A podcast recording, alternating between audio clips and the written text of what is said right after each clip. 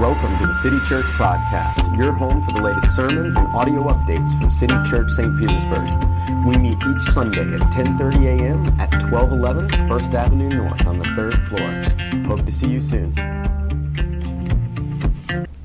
So, if I were to read this list of headlines, uh, what year would it sound like? Uh, strife between Arabs and Jews in Palestine an awkward transition of power, senseless violence all over the country, philandering leaders, rampant individualism, moral confusion, and social chaos. If I were to sort of read off that list as if it were headlines in a newspaper and say, what am I talking about? Where, when am I talking about? I think it's not too far of a leap for us to go, well, you could, you're, you're, you're talking about right now. That's, that's pretty much what I would read if I were to go out and get the Tampa Bay Times right now. Uh, but that's not actually, well, I mean, maybe that is actually what's going on today, but that's not actually what I'm referencing. What I'm referencing is the book of Judges because uh, this morning we are starting a series going through the book of Judges. And all of those sort of headlines, all of those bullet points that I just mentioned are all a serious part of what's happening in the book of Judges. The book of Judges is a book that we don't look at much. Uh, it's a book that maybe we've heard one or two stories out of. Uh, even if we haven't grown up in the church, we may have heard the story or know sort of the idea of Samson right? The guy with the really long hair who had a wife who later had a song written about her. Uh, so we may know that story, but we don't know much about this book of Judges. And let me be honest, it is a wild and crazy book. It is one of, if not the goriest book, it is one of the one that has uh, some of the most um, terrible and awful uh, sexual cr- crimes committed in the Bible. Uh, it is a book that is filled with, uh, one pastor put it, um, trashy tales of terrible people. That's the book of Judges. And that's what we're going to be studying. We're going to be studying the stories of trashy tales of terrible people. So the book of Judges, to give you an idea of where this comes, uh, comes. It's the sixth book of the Bible, or seventh book of the Bible. And what has happened is the people of Israel have been brought out of Egypt. They were slaves in Egypt, and through Moses, God brought them out and brought them into the promised land, but there were a lot of hiccups along the way. There were a lot of times where the people, people of Israel didn't do what God said. In fact, at one point, He said, You know what? All of you who were slaves in Egypt have acted so ungratefully, you don't get to go to the promised land. Only your children will. And so they wander in the desert for 40 years while one generation dies off and the next generation comes of age. And then they get to the promised land and they begin to take over what God has given them. And there's all sorts of military stories. If you like military stories, that's the book of Joshua, right before Judges. And where Judges comes is at the end of that time, the people of Israel are finally moving into the promised land. But what happens is they don't fully take over the land. And what follows that is this sort of list of what can only be called tragedies a, a set of stories that can only be called trashy tales about terrible people.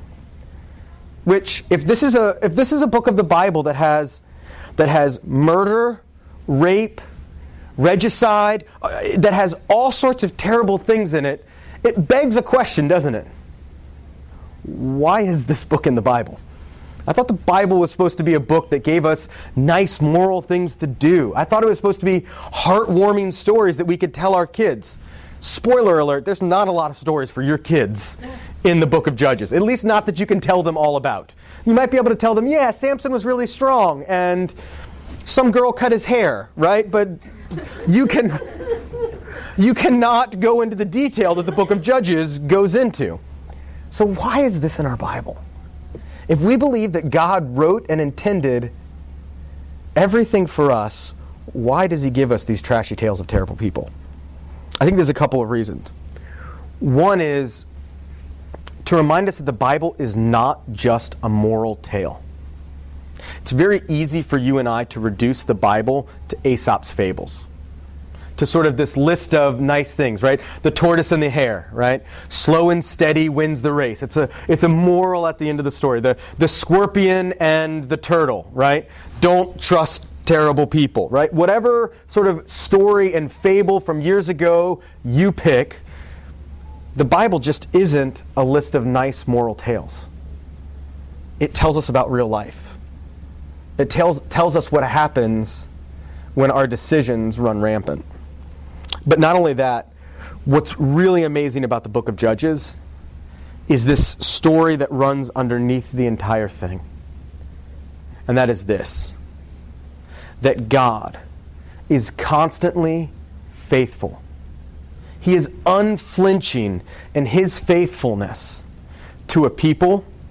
I'm sorry, unflinching in his faithfulness to people who are continually unfaithful. In the book of Judges, what we're going to see over the next few weeks, next few months, is that the people of Israel just can't get it right. Every time something good happens to them, they're going to mess it up. So the high point of the book is the very beginning. The best thing that we're going to see in this whole story is the very beginning. And basically, the whole book is it only gets worse from here. And what we see is the sort of people of Israel and even their leaders get worse and worse and worse, is that we need someone better. That all of these human leaders are failing. And I think that's something that we can sort of see again and again because so many times we want to put our trust in human leaders. We want to put our trust in ourselves. And the book of Judges is a mirror that gets held up to us that says, You and your leaders can't do it. You need someone better. On your own, you are going to mess this up again and again. And so the people of Israel, they come into this land, and the land is filled with the Canaanites. And the Canaanites are people that God says, here's what I want you to do. I want you to get rid of all the Canaanites, and here's what I really want you to do. The Canaanites have all of these other gods, and I want you to take and tear down the altar to all of these gods. Everywhere where you find one of these altars, everywhere where you find Canaanites worshiping their gods, you need to destroy that. Is this because God's in favor of ethnic cleansing? Is this because God hates certain groups of people? I mean, some, some of you laugh, but, but when God gives the command to take out all the Canaanites and their gods, what is he doing?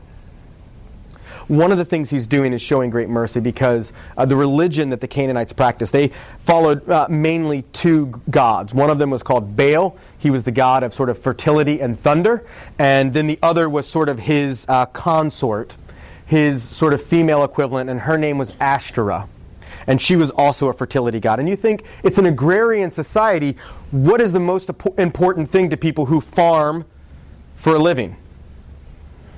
Animals and crops, right? They need the rain so that their crops grows. They need those crops to grow so they can feed their animals. And so the Canaanites decided that they were going to worship whoever that it was that made this rain come and made their animals get pregnant.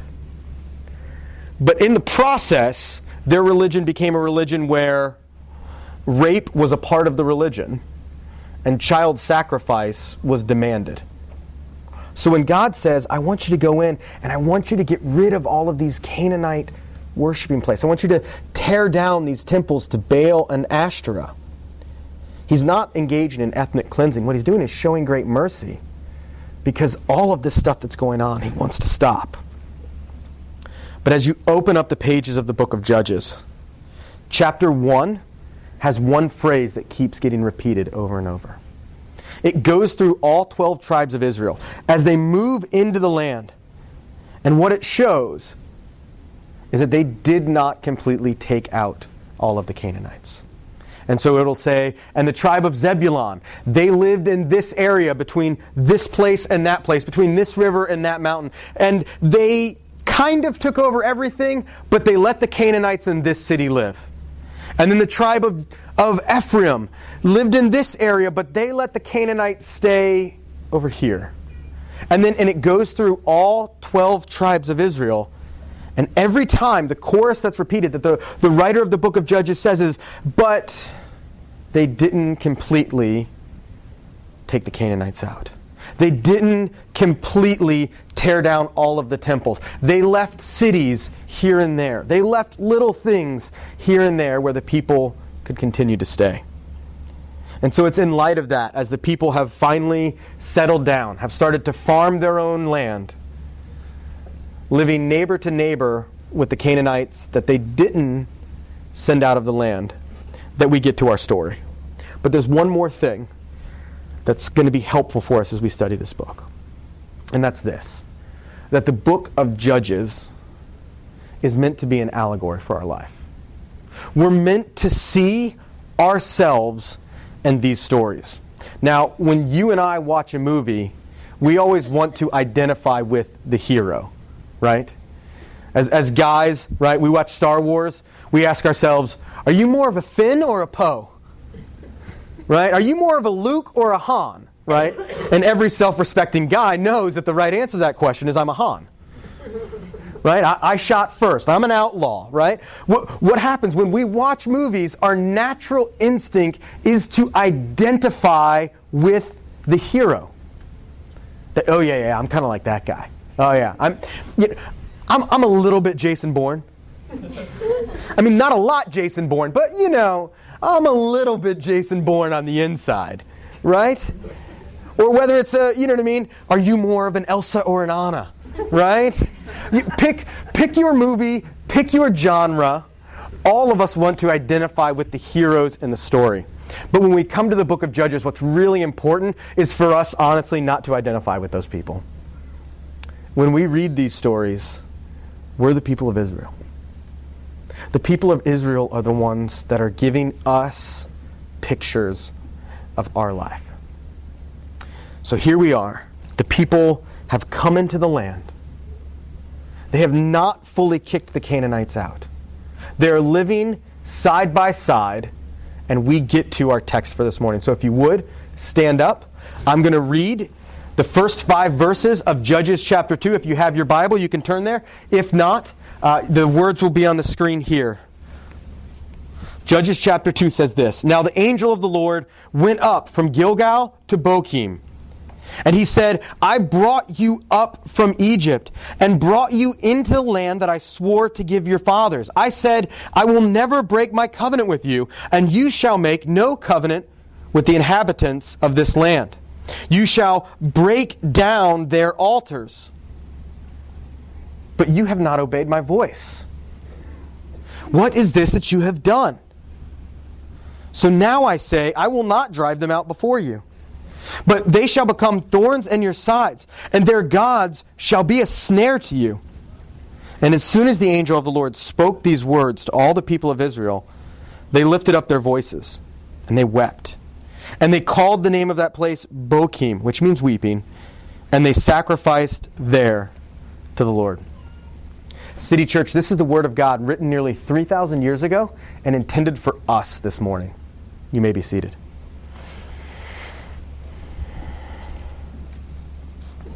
As we read this story of the people of Israel not kicking all of the Canaanites out of the land, but making treaties with them, enslaving them, whatever else they did, what we're supposed to see is a picture of ourselves. And here's the picture that this story paints of you and me. We are half hearted in the way that we approach Jesus. We are half hearted in our faith, and what we want to do is hold back areas in our life. We say, I'm, I'm very interested in Jesus in all of these areas of my life except that one. And what we do is we build these little cities, we build these little castles in our lives. And we say, not there. Why do we do this? Why did the people of Israel not take out the Canaanites? Why did they allow them to live in these cities? Why do we half heartedly approach our faith? Well, I think there's a couple reasons. One's because we're lazy. If I'm going to be serious about my faith, if I'm going to be wholehearted about my faith, it requires that I stop and think and engage with God through prayer, through reading my Bible, through really thinking about what's going on in my heart, through not going, yes, I did this wrong thing, but asking myself, why did I do that? What was driving me in that moment? And honestly, most of us, myself included, are just too lazy to go through that effort. And so what happens is these areas build up, these, these parts build scar tissue, they calcify, and they become hard, and I hold them back from God because I'm just too lazy to think about them. Or maybe I'm scared. Maybe I'm scared to, to really admit what's going on in my heart. If I admit that I've got that stuff going on in my heart, if I admit that's the way I think when no one else is around, I'll be exposed. Maybe someone important to me won't love me. And so I don't go there. Or maybe it's isolation. You know, one of the ways that these areas build up, these areas that we won't let God touch, these areas that keep us from wholeheartedly approaching God, is the fact that we isolate ourselves. We put ourselves on an island apart from community. So we don't let anybody know us. And if nobody knows us, if nobody knows who we really are, they can't call us out. They can't say, hey, this is what you're doing, and that's sketchy. And so we isolate ourselves. We pull ourselves back and say, I'm not going to let anybody know me so that they'll never find out about that stuff I've got in the back corner. And we do this because so many times we think that we can't handle it. I can't change. I listen, I I can't tell the truth to this other person. I my relationships are in a good spot. I can't wreck that. I, I was just built this way. This is the way I'm wired. I can't change it. And we put so many of these can'ts up in our life, but let's be honest. How many times that we say, I can't do what wholeheartedly following Jesus is, do we really mean, I won't? Right? Uh, this is, this is, if you're a parent, you know this full heartedly. My children are wide awake and absolutely full of energy. And then when I say, it's time to clean your room, oh, I can't. I'm so tired. All of the sudden, I have slipped into narcolepsy and I'm going to fall asleep on the kitchen floor, Dad. I don't, I'm just going to fall asleep right there. I can't. Well, no. When my kids tell me that, when my kids tell me they can't help clean their room because they're tired, what are they actually saying? I won't. I won't help clean my room. Listen, you and I are no better than five year olds when it comes to wholeheartedness. God shines a light on those corners in our lives and says, how about that? And we say, I can't. What we really mean, what's really going on is we're saying, I won't. I don't want to. I, I don't want to tell that person the truth. I don't want to wholeheartedly engage in this relationship because if I do, it could wreck the relationship. And so I'm going to let all that junk build up. I'm not going to tell the truth because if I do, it'll wreck it. And I don't want to do that. I listen, if I wholeheartedly follow Jesus, it may it may mean that something's going to have to change in the way I do life. It may mean that I'm going to have to be more serious about things. It may mean that the way I go to work is going to change, and I don't want to throw my life into that kind of chaos. So I'm just not going to. You know, I was just hardwired this way. I can't change who I am. I, I don't want to. Because pleasure is more important to me than wholeheartedly following God. And this is what the people of Israel were saying and doing when it came to the Canaanites. And it's the same with you and I. And so God sees that. God sees what they're doing, and He sends this angel of the Lord to them. And the angel comes down, and, and he says, it's one of sort of the most frank times that God speaks to his people. Did you catch that when he says, What is this that you've done? What, why? Why did you do this? Right? He says, I brought you out of the land of Egypt. Not because you were good, not because you were a powerful nation, but because of my love for you. I brought you up, and then I gave you a land that you didn't deserve. And not only that, but you got to reap crops that you didn't plant. And you got to inherit farms that you never worked.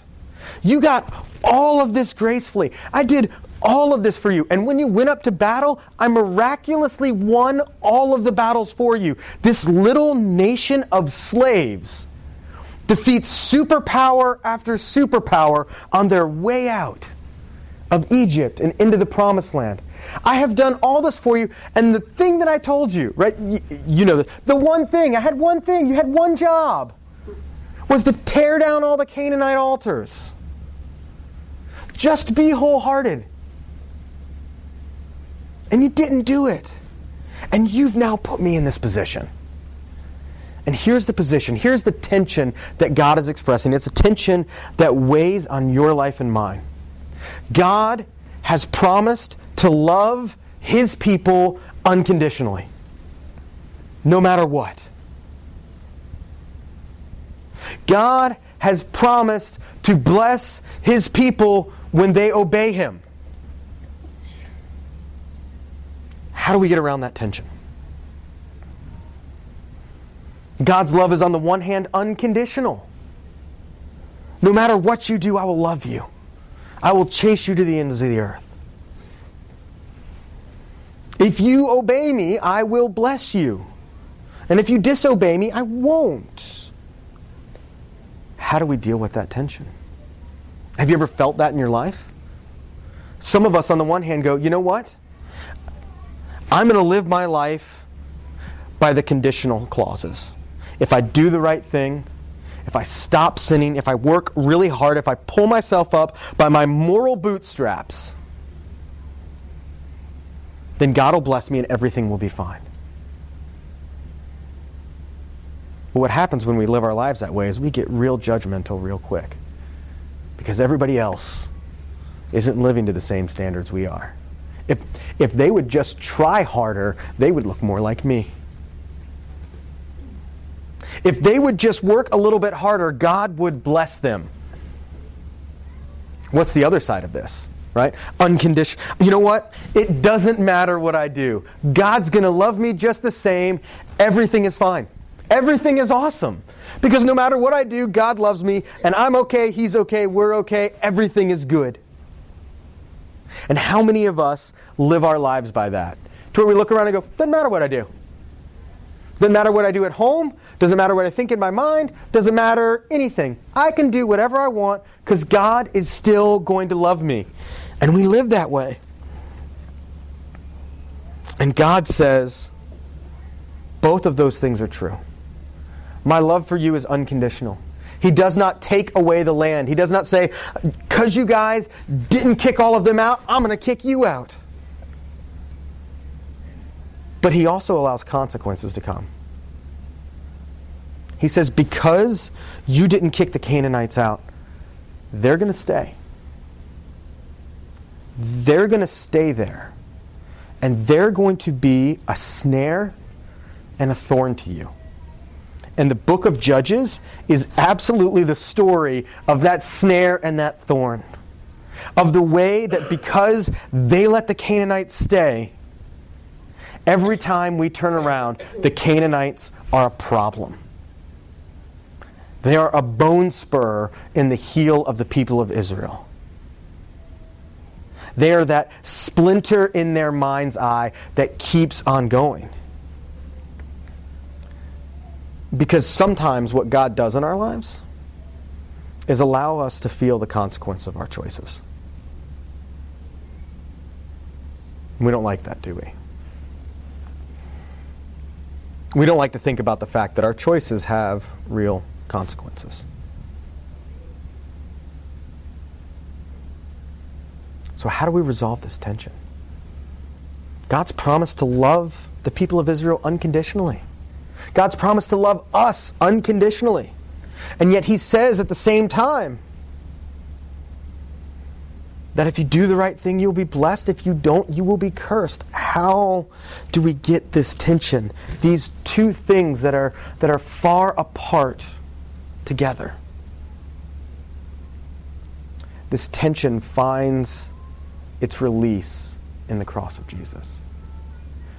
Because Jesus lived that perfect life that only deserved blessing. Every moment that Jesus was alive, he continually lived wholeheartedly towards God. So that all that he deserved was blessing. The only thing he deserved was blessing. And yet, when he goes up on that cross, what does he receive? He doesn't just die at the hands of the Romans, though he does. When he goes up on that cross, he takes all of the curses that you and I deserve for our half heartedness for the way we hold things back, for the way that we build little walls around parts of our hearts and say, Jesus, you can have my life except that. For all the ways that we say, I would do anything for love, but I won't do that. Jesus takes the curse for our half heartedness. He takes our guilt, He takes our shame, and He dies for it so that He, in return, can give us all the blessings we don't reserve, all the blessings we don't deserve. Jesus says, I will fulfill all of these conditional promises so that you can receive my unconditional love. And so, where are we at this morning? How do we respond to this? The first way is by being brave and admitting the areas where we are half hearted. Because the degree to which we will understand and appreciate the grace of Jesus is the degree to which we are willing to admit that we are more broken and messed up than we want to admit. That I am more half hearted than I want you to know. That my life is not as clean as I want everyone else to think it is. That I am half hearted far more than half the time. And when we begin to admit that, we begin to see how deep and great the love of Jesus is. When we, whether we're a Christian or not, begin to say, Yes, I am still far more broken. I, have far more of these areas that I hold back from Jesus in my half heartedness. I have far more of that than I want you to know. That I'm not holding back one or two areas. I'm not hiding a sandcastle on the beach. I am the kid who stuffs everything in the closet in the movie. And I don't want you to open that closet. Because if you do, it's all going to come tumbling out. That is far more what my half heartedness looks like. And as we begin to admit that, we get to see again and again how great the love of Jesus is. That he is wholly faithful to half hearted people like you and I. And when we begin to see that, it begins to make us free. When we begin to see that because of the cross of Jesus, we're more loved and accepted than we could possibly dream I begin to be more and more willing to be wholehearted. Because I know that if I admit that I'm holding this back, that I'm not willing to tell the truth, that I'm not willing to make hard decisions, that I'm not willing to give up pleasure, whatever it is that we're holding back, when we begin to see how good Jesus is, we'll slowly begin to take our hands away That's why we ought to mute the uh, thing that runs the TVs, huh? I begin to let go and see how great the grace of Jesus is.